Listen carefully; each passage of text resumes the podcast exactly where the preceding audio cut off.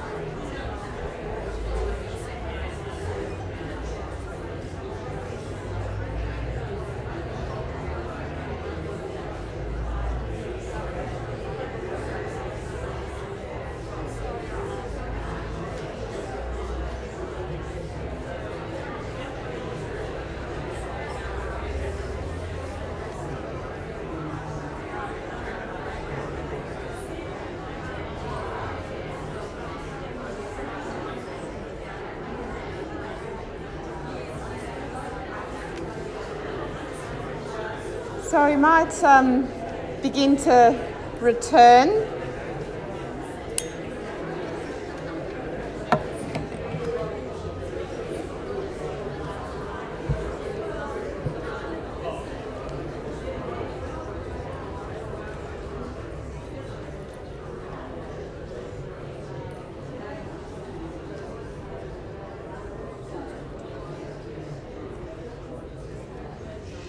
Hope that was a, a chance to um, perhaps uh, meet some new people as well as I know to make some reacquaintances as, um, as these national conferences are a great opportunity to, to reconnect um, across, across the country.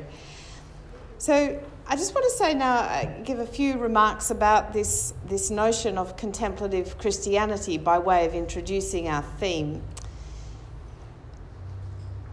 you'll be aware that the late 20th century saw a remarkable renewal of contemplative prayer in the Western Christian tradition.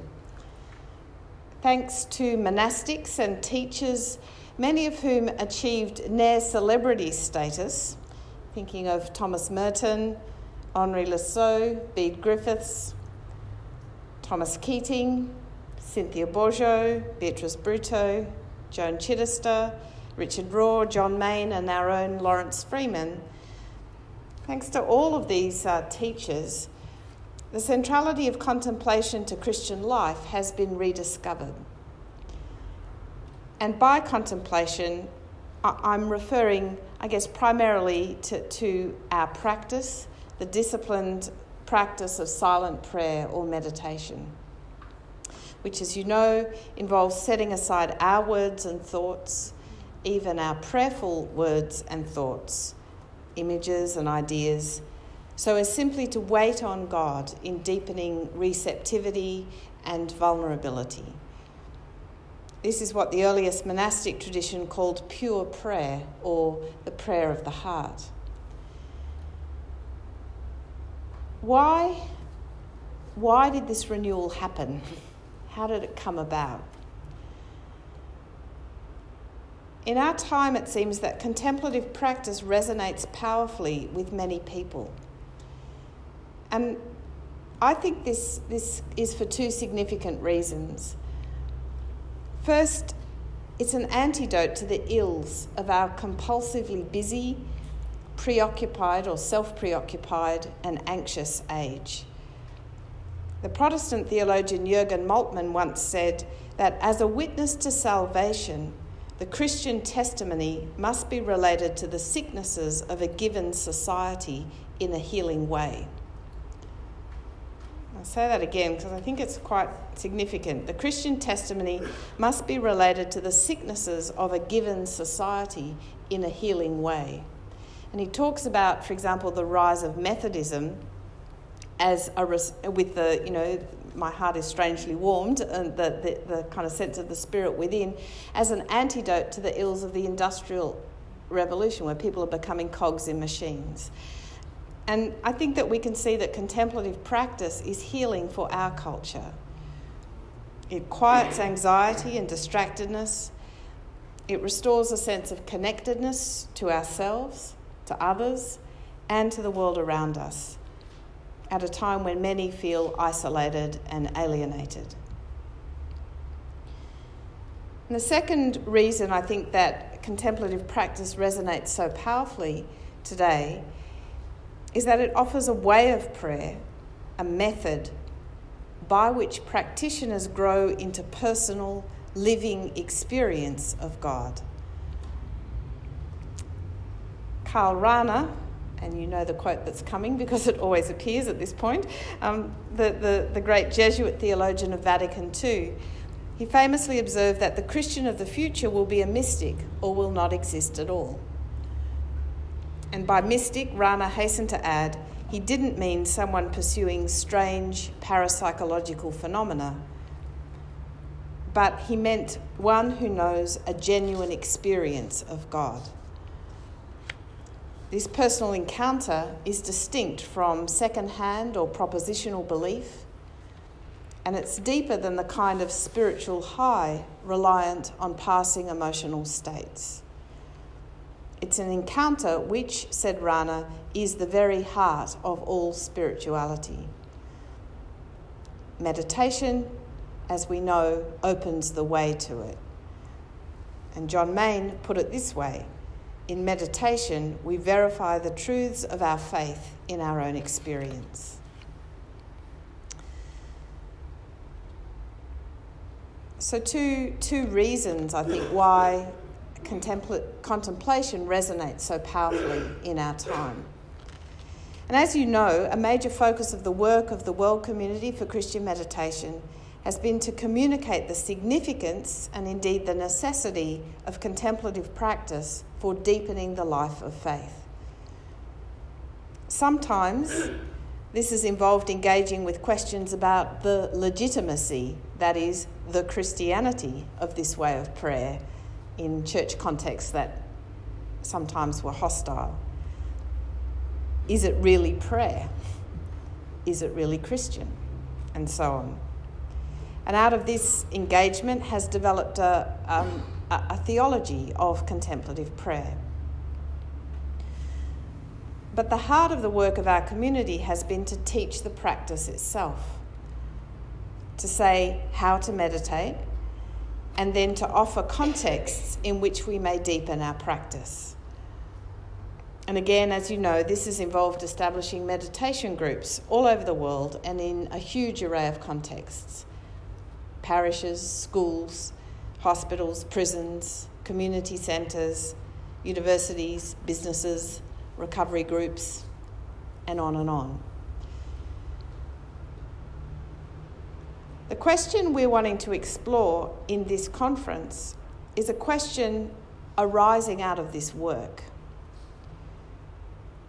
And it's to do with what this rediscovered contemplative way means not just for our individual growth in faith, our individual experience of God, but for the whole practice of Christianity and for the church as a body. We're becoming interested not just in teaching meditation as one form of prayer, but in the life and mission of the whole church being renewed by contemplative consciousness. Many of you will be familiar with the words of Rowan Williams, addressed to the Synod of Bishops in Rome in 2012 where he claimed that contemplation is very far from being just one kind of thing that Christians do. It is the key, he said, to prayer, liturgy, art, and ethics. The key to the essence of a renewed humanity that is capable of seeing the world and other subjects in the world with freedom. In this gathering, we're wanting to explore that understanding and to reflect together on what it could mean for what it could mean for us for the communities we're part of and might yet create this conversation the conversation about this has begun i think to intensify in our community. Jan mentioned that last year I was part of the gathering that met at Thomas Keating's monastery in Snowmass, Colorado, with representatives from the world community, from the Centering Prayer, Contemplative Outreach, from Richard Rohr's Centre for Action and Contemplation, and the Shalem Institute in Washington, D.C. And this is a question that was, that was animating this gathering. What does this contemplative renewal mean for the, for the whole the practice of Christianity as a whole, and what does that mean for our contribution to the life of the world? And same kind of conversation was happening when I was in the UK um, earlier this year with um, groups around the UK. So I think this is a conversation that, in a sense, we're maturing into um, through the, the long years of practice and the groups and the ways in which we, we're discovering the significance of this contemplative way. And so I really invite you over these this day, couple of days, to be part of shaping this conversation. I think it's an emerging conversation, and we're still, in a way, not quite sure exactly what it's about, what the parameters of it are, even what the questions are that we want to ask. So I think this is an opportunity for us really to engage with this emerging conversation. And so I invite you to, to participate in that kind of spirit. So now we come to um, Lawrence's, Father Lawrence's talk. His, um, his first talk to us on this theme. Um, Jan asked me if I would introduce Father Lawrence, which seems slightly weird, A, because he's not here, and B, because you know who he is. But anyway, um, you know, Father, Father Lawrence, Lawrence Freeman, is the director of our community, the World Community for Christian Meditation, Benedictine monk. He's been um, the teacher of many of us and um, really given his life for the, the, the seeding and the communication of this prayer, this work, this and what this might be in, in the life of the world. So it's, it's a great privilege to have him with us virtually. Um, and let's, let's now turn to his talk.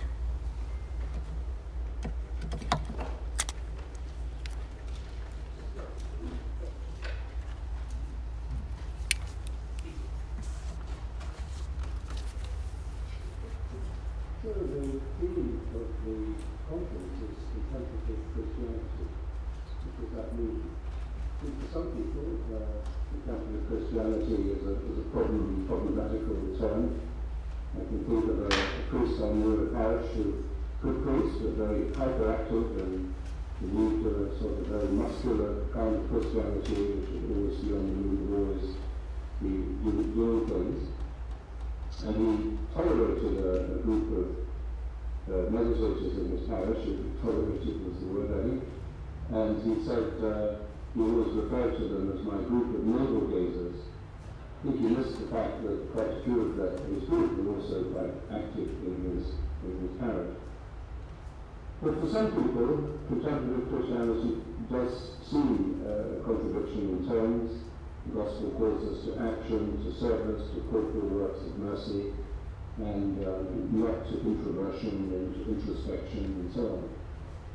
On the other hand, it is a useful term because we have neglected this central dimension of Christian faith, and Christian prayer, Christian life, and the, the gospel itself, this contemplative dimension of the scriptures. Uh, when Jesus speaks about prayer, he speaks about contemplation. Uh, we see in his own life that he took time regularly, periodically, uh, in quiet places uh, to go away by himself or with others And then he would return to the fray, to the, to the busy and active life of healing and prophecy that he was, he was, he was involved in. So I think it is worthwhile uh, sticking to this uh, term contemplative Christianity because it challenges us to try to recover uh, the fullness of the Christian vision and way of life. And Sarah, who's with you this weekend, is going to um, really, I think, enrich you, just she enriched uh, our community here in the UK um, a few months ago uh, when she came to, to give talks here, and she was part of the group of um, young contemporary teachers that met from different contemporary networks and uh, traditions in uh, Snowmass uh, last year. It was a wonderful occasion and a real sign of hope for the future of, of Christianity, I, I thought. So, what do we mean by contemplative Christianity? It's a Christianity that includes and generates action, right action, compassionate action, courageous, prophetic action. The contemplative experience allows us to function within the institution also to step back from the attachment and the politics and the, uh, the dangers of all institutions, which is that they become ends in themselves. So contemporary Christianity has always worked in tension with what we might call institutional uh, Christianity. It's a healthy tension. It's, if we lose that tension, we lose something vital about Christianity itself. And our challenge today, I think, is in many ways to recover this centeredness and this integration, this dynamic, uh, not easy, never be an easy uh, relationship between these two aspects. Just as there isn't in ourselves. We, we have a, a certain tension, often a conflict within ourselves between contemplation and action, between the Martha and the Mary aspects of ourselves. We have to see how often people say, I don't have, I want to meditate, but I don't have time to meditate. I realize that this tension uh, uh, manifests in individuals as well as in institutions. So, in terms of Christianity, uh, implies a integrated human being, a human being that is on the way to holiness the Pope issued a wonderful letter recently, uh, exhortation to holiness. He began by saying this is not a definition or a theological treatise on holiness, but it's a, a call, he said, to remind us of the desire for holiness that is at the heart of human existence. We should desire it, we should be actively desiring to be holy. And that is, is a wonderful insight for our time because there is a, a hunger a need, uh, a search going on in secular society. Just look at the lifestyle supplements of, uh, of, daily, of, of, the Sunday magazines and you can and look at the people who are involved in mindfulness, the people who are uh, involved in searching in other um, faith traditions. There's clearly a, a hunger for holiness, for an integrated experience of life and of selfhood, which gives meaning to. And that's the, most frightening aspect of modern uh, global uh, life is the, is the evacuation of meaning. So many people, young people especially at younger and younger ages, you feel that life is not only lacking joy and, and, and peace, but also lacking uh, any form of real need. So I think by contemplative Christianity, this is what we're, we're trying to evoke, uh, a new understanding of the human, uh, and particularly in relation, of course, to our own faith and to the gospel. In some ways, this expression of contemplative Christianity might imply some kind of utopia, and many secular, skeptical people would challenge Christians right from the very beginning by saying, well, you're all about utopia. This whole idea of the kingdom of God that Jesus preached is just another impossible and unattainable uh, utopia. Well, let's see if that's true.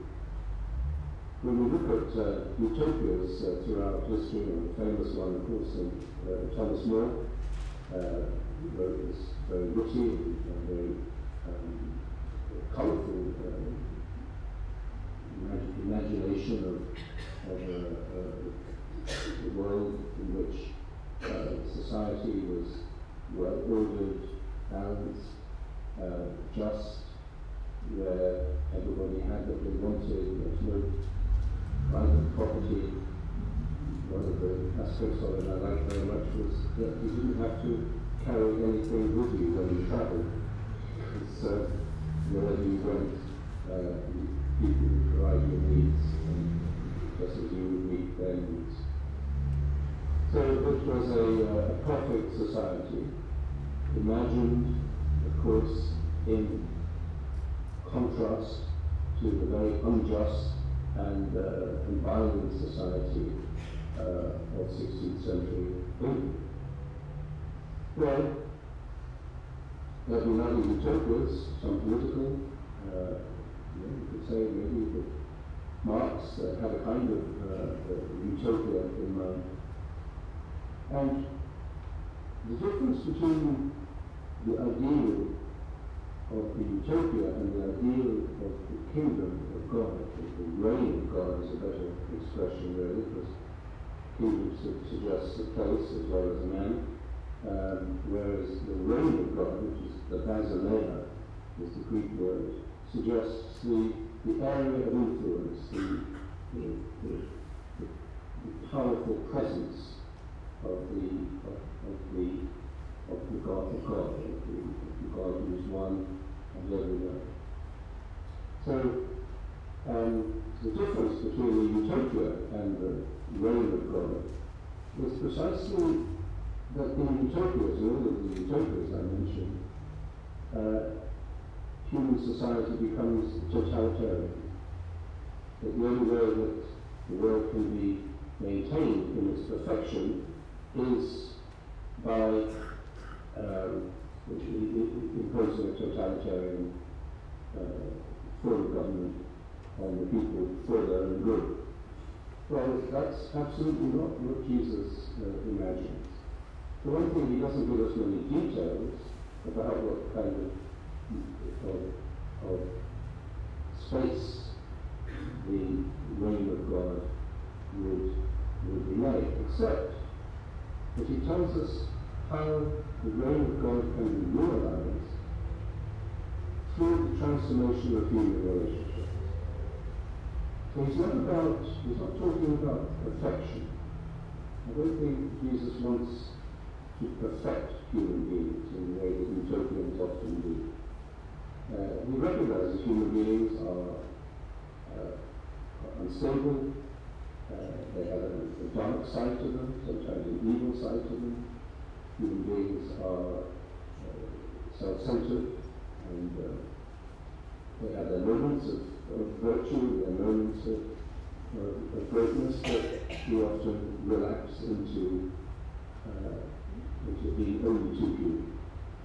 But this doesn't mean that Jesus is, with Christianity, is uh, imagining some kind of perfection of human beings. It's not about that. And that's not what holiness is either. And so there's no need for a totalitarian approach. As soon as we have the idea of perfection, that human beings should be perfect, they should be sinless, then we begin to move into a totalitarian uh, way of running the church. And historically, this, is, this has been this has been a great fault, a great trap uh, for Christian institutionalism is that it has assumed that people should be perfect. The fact that they're not perfect and we want to make them perfect means that we have to take control of them and, and um, operate maybe by fear, maybe by force, maybe by burning them at the stake, or maybe by playing with the, with the unconscious uh, powers of good. But that isn't the truth to the spirit of the gospel. And it's why it's so important that we, our Christian is continually refreshed and renewed by our returning to those amazing texts of the New Testament, the Gospels in particular. I've been reading some apocryphal Gospels recently, and I can see why uh, many of these texts, like the Gospel of Thomas, which, are, which have some marvelous uh, passages and some marvelous sayings, some of which may lead to the true sayings of Jesus. But nevertheless, they don't have that quality that the Gospels have, which is a mysterious quality of creating a space in the reader's mind that invites us to not just to think, but to experience a new way of, of seeing, So continually returning to the Gospels is a, is a really integral part of contemplative Christianity as I'm describing it, trying to describe it. And um, one of the gifts of meditation in our daily life is, of course, that it, it seems to retrain our mind to be able to read the Gospels fresh each time as if we were discovering them for the first time. Well, Father John uh, picked up meditation again in his life after a long um, one not meditating, uh, one of the first things he did when he got into a regular practice was to uh, reread the, the New Testament uh, more or less in a single sitting. Uh, but reread it and, and absorbed it and, and devoured it and just and rediscovered it. And that's why when we go him the source that reads in, his books, uh, quoting scripture and then commenting on it, um, it has such a, a enlightening and, and profound um, influence. As if we are discovering the, levels of meaning within those familiar texts, just as he did. But this is this is one of the fruits of contemplative practice. That it allows us to to keep fresh with these texts, not to worship the words because they're all interpretive, interpretative. Uh, the Gospels themselves uh, are an interpretation of person of Jesus, of his teaching, of his, of his actions, of his words, the translations, of course. So we have to interpret the interpretation. And there's no Christianity without interpretation. You don't worship the words. The Muslim, the words in the Quran are the words of God, absolutely, you know, fundamentally accurate. Every word is, is spoken by God. That's not how the Christian sees the scriptures or, the Judeo-Christian tradition sees the Bible. So we need, we need tools of interpretation in order to keep Christianity contemporary uh, and in order to keep it responding to the needs and challenges of each generation. It has to be reinterpreted in every generation. Mean, that's what I think contemplative Christianity means in the sense it's always in the present moment. It's uh, benefiting from and formed by all the interpretative levels that have gone on before generations but it has to be reinterpreted by us uh, in the light of our own experience and in the light of the tradition. So, um, so this is, is, is what we mean by one aspect of what we mean by contemplative Christianity. It's not utopian. It's not about the perfection of the human being, but it's about entering into that experience of the reign of God that is at the heart of Jesus' teaching, his vision, and indeed the rise of faith. which is what he himself embodies and continues to embody in us in the church. And we only have to look at the church to realize this is not about perfection. And we're in Ireland at the moment, and the Pope has just uh, just gone back to to, to Rome after a short visit here to the gathering of the world, gathering of families.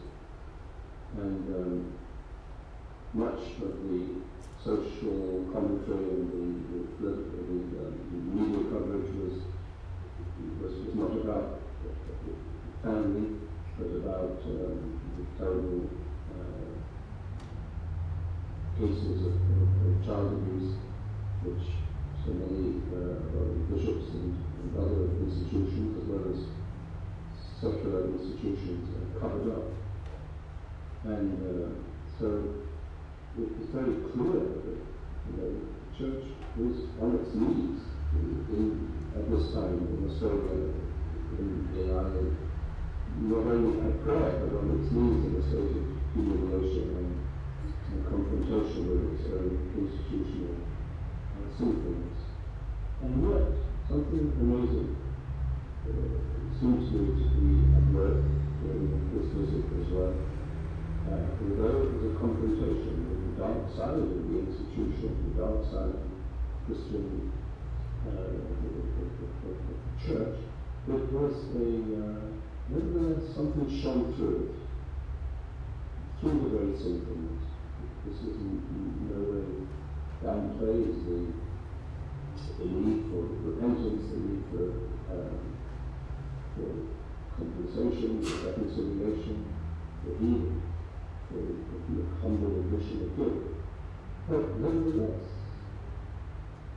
if the church is what we see it to be in the light of the gospel, it is a very imperfect institution that nevertheless carries with it the message of the Word of God, and the presence of the Master, the presence of Jesus, who has said, um, He will be with us until the end of time.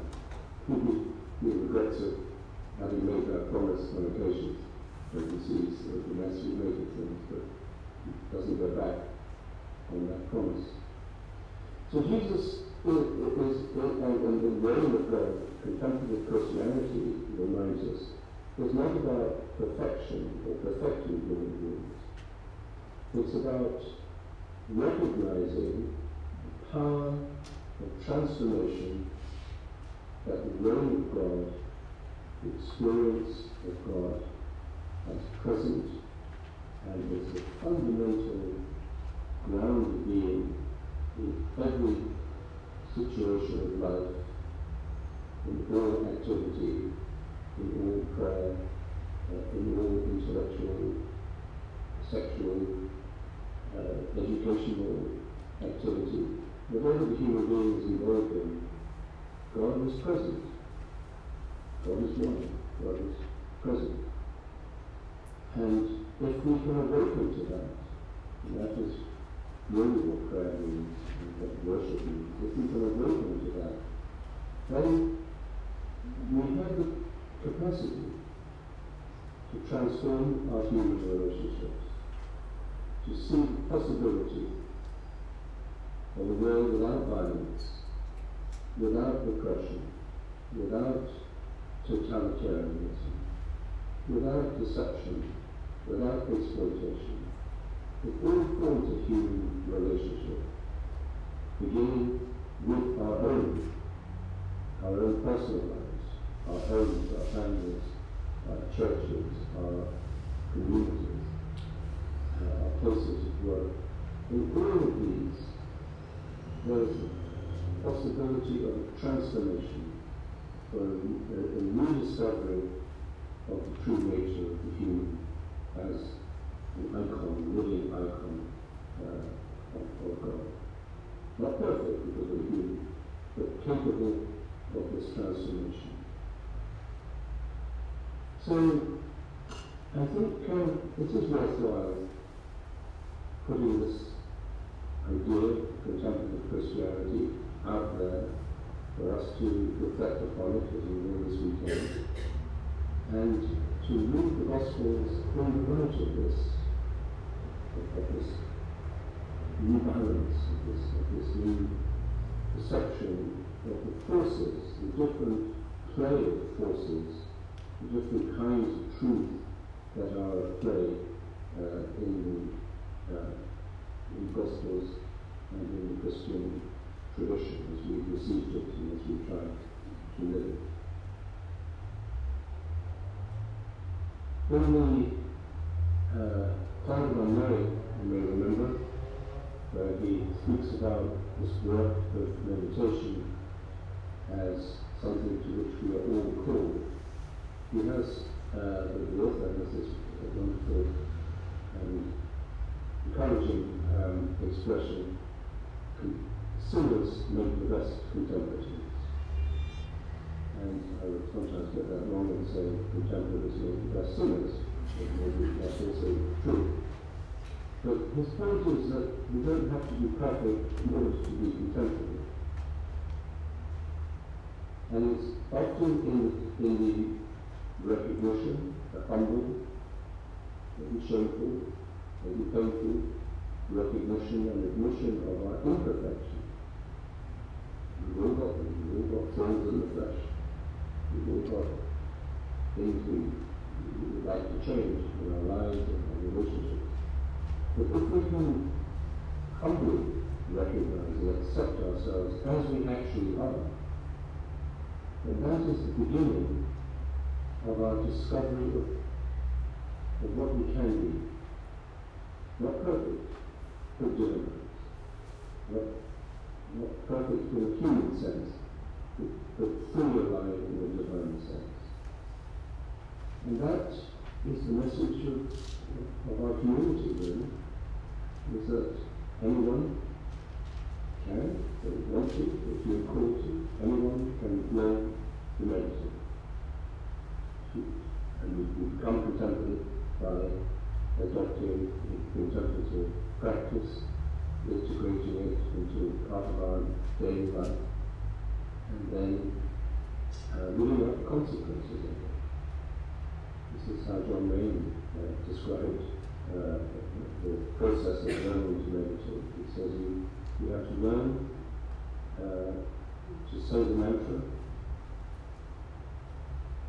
It means learning to be in the present moment, learning to come out of our noisy heads and into the inner room. You have to learn to say the mantra and to be content to say the mantra. It's a very important additional phrase to use. Be content to say. Not to be always looking as what are we going to get out of this now. Uh, not to approach it in terms of how I'm going to benefit. Fundamental difference in, in, in the way we approach the contemplative practice in this way. Mindfulness is, a, you know, is, is an important part of many people's lives and it's helping, I think, to take the first step towards a contemplative way of life and to discover the capacity for contemplation, to living in joy and peace of the present moment. But in all the Buddhism, from which mindfulness came, of course, as in all of the great religious traditions, um, this is the first step. And the next step is to, is to go deeper and to integrate that deeper step into our daily lives as a discipline. A gentle discipline, a freely chosen discipline, and discipline that helps create community because we all need to support and encourage each other uh, and to get back on the, the wagon when we fall off it, to start again and stop. So this very, uh, very simple discipline, this very simple practice, integrated into daily life, has the capacity to transform our, our relationships. And this is the beginning of our experience of the way of God, of the kingdom of God. This is really what we mean, I think, by contemplative Christianity. It's not about mystical rapture, it's not about becoming morally perfect. Uh, it's about being on the journey towards the ultimate goal of human existence, which is full union and sharing in the, the divine life. And our, our practice of meditation saying of the mantra in our tradition something we can be content with in itself. You don't have to be too um, too oriented. You know, people say, I use meditation for this, I use meditation for that. Well, that may be the way of beginning. But it isn't, I think, the way to persevere. Eventually we have to let go of that uh, too-minded uh, attitude towards meditation and to be content with, with doing it for its own sake and allowing the fruits, the, transform, the transformative um, influence of it to, to, to fill, to radiate our lives and to surprise us. One of the aspects of the reign of God is that we should be surprised. This isn't something predictable, something we can, we can uh, be in control and repeat at will. This is grace. This is grace working on the multi-dimensionality of our human, our human existence. We are a wonder to ourselves, we don't fully understand ourselves. So we can, we can we continuously surprised, not sure, in a state of wonder at what is happening to us if we are truly open to the presence of God. And it begins just with simple presence, just with facing our noisy minds, having the courage to endure that for a while, and then to begin to see that, that these noisy minds are not the final frontier, and that we can go through them, that we know that on the other side of all this noise and chaos is a presence, an experience, and a fullness of life that which we are in state of wonder and uh, which will be a source of continuous surprise. And a world of virtual reality, I think temple Christianity has a very important contribution to make. It reminds us what reality really means, and we don't need substitute realities, however however virtual they may be, however lifelike they may be. Ultimately, we don't need them. We don't need the this sort of virtual friendship of Facebook of uh, relationships in order to, to know who we are and, and to relate to other people. Meditation, in a very simple, humble way, and it will never be perfect, but meditation has this wonderful capacity to awaken us to that true reality, full reality of relationship. And that full reality is what we mean, what Jesus meant uh, by the way of God. So I hope uh, this weekend is going to be a uh, short movement, an enriching, stimulating, celebratory uh, time to reflect upon the gift of meditation um, in your own lives and share that with each other and how you found it and how you live it and how you share it with others. We are a, a community of meditators, not only of meditators, we're a community for the sharing of this gift. That's an essential aspect of Christian contemplation, where we share the fruits of the with others. And I hope the weekend will give a chance to to see our PowerPoint about, uh, about um. I'll be there in, in a few days.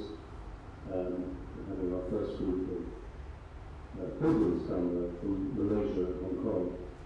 And I hope uh, they won't be staying there, but they're staying nearby. Uh, they're coming into the uh, city Bonnevaux for, for some talks and. But I hope it won't be long before we have a uh, pilgrimage from Australia, and I'd like to thank the Australian community for the great generosity um, that you've shown in helping us to realize this vision. We're still in, the, in that process. It's a journey of faith, uh, and uh, we're, we're, on our way. We're about halfway the financially, and uh, but I'd like to thank uh, all of you for not only what you've given financially, but also to, to, to thank you for your sharing the vision.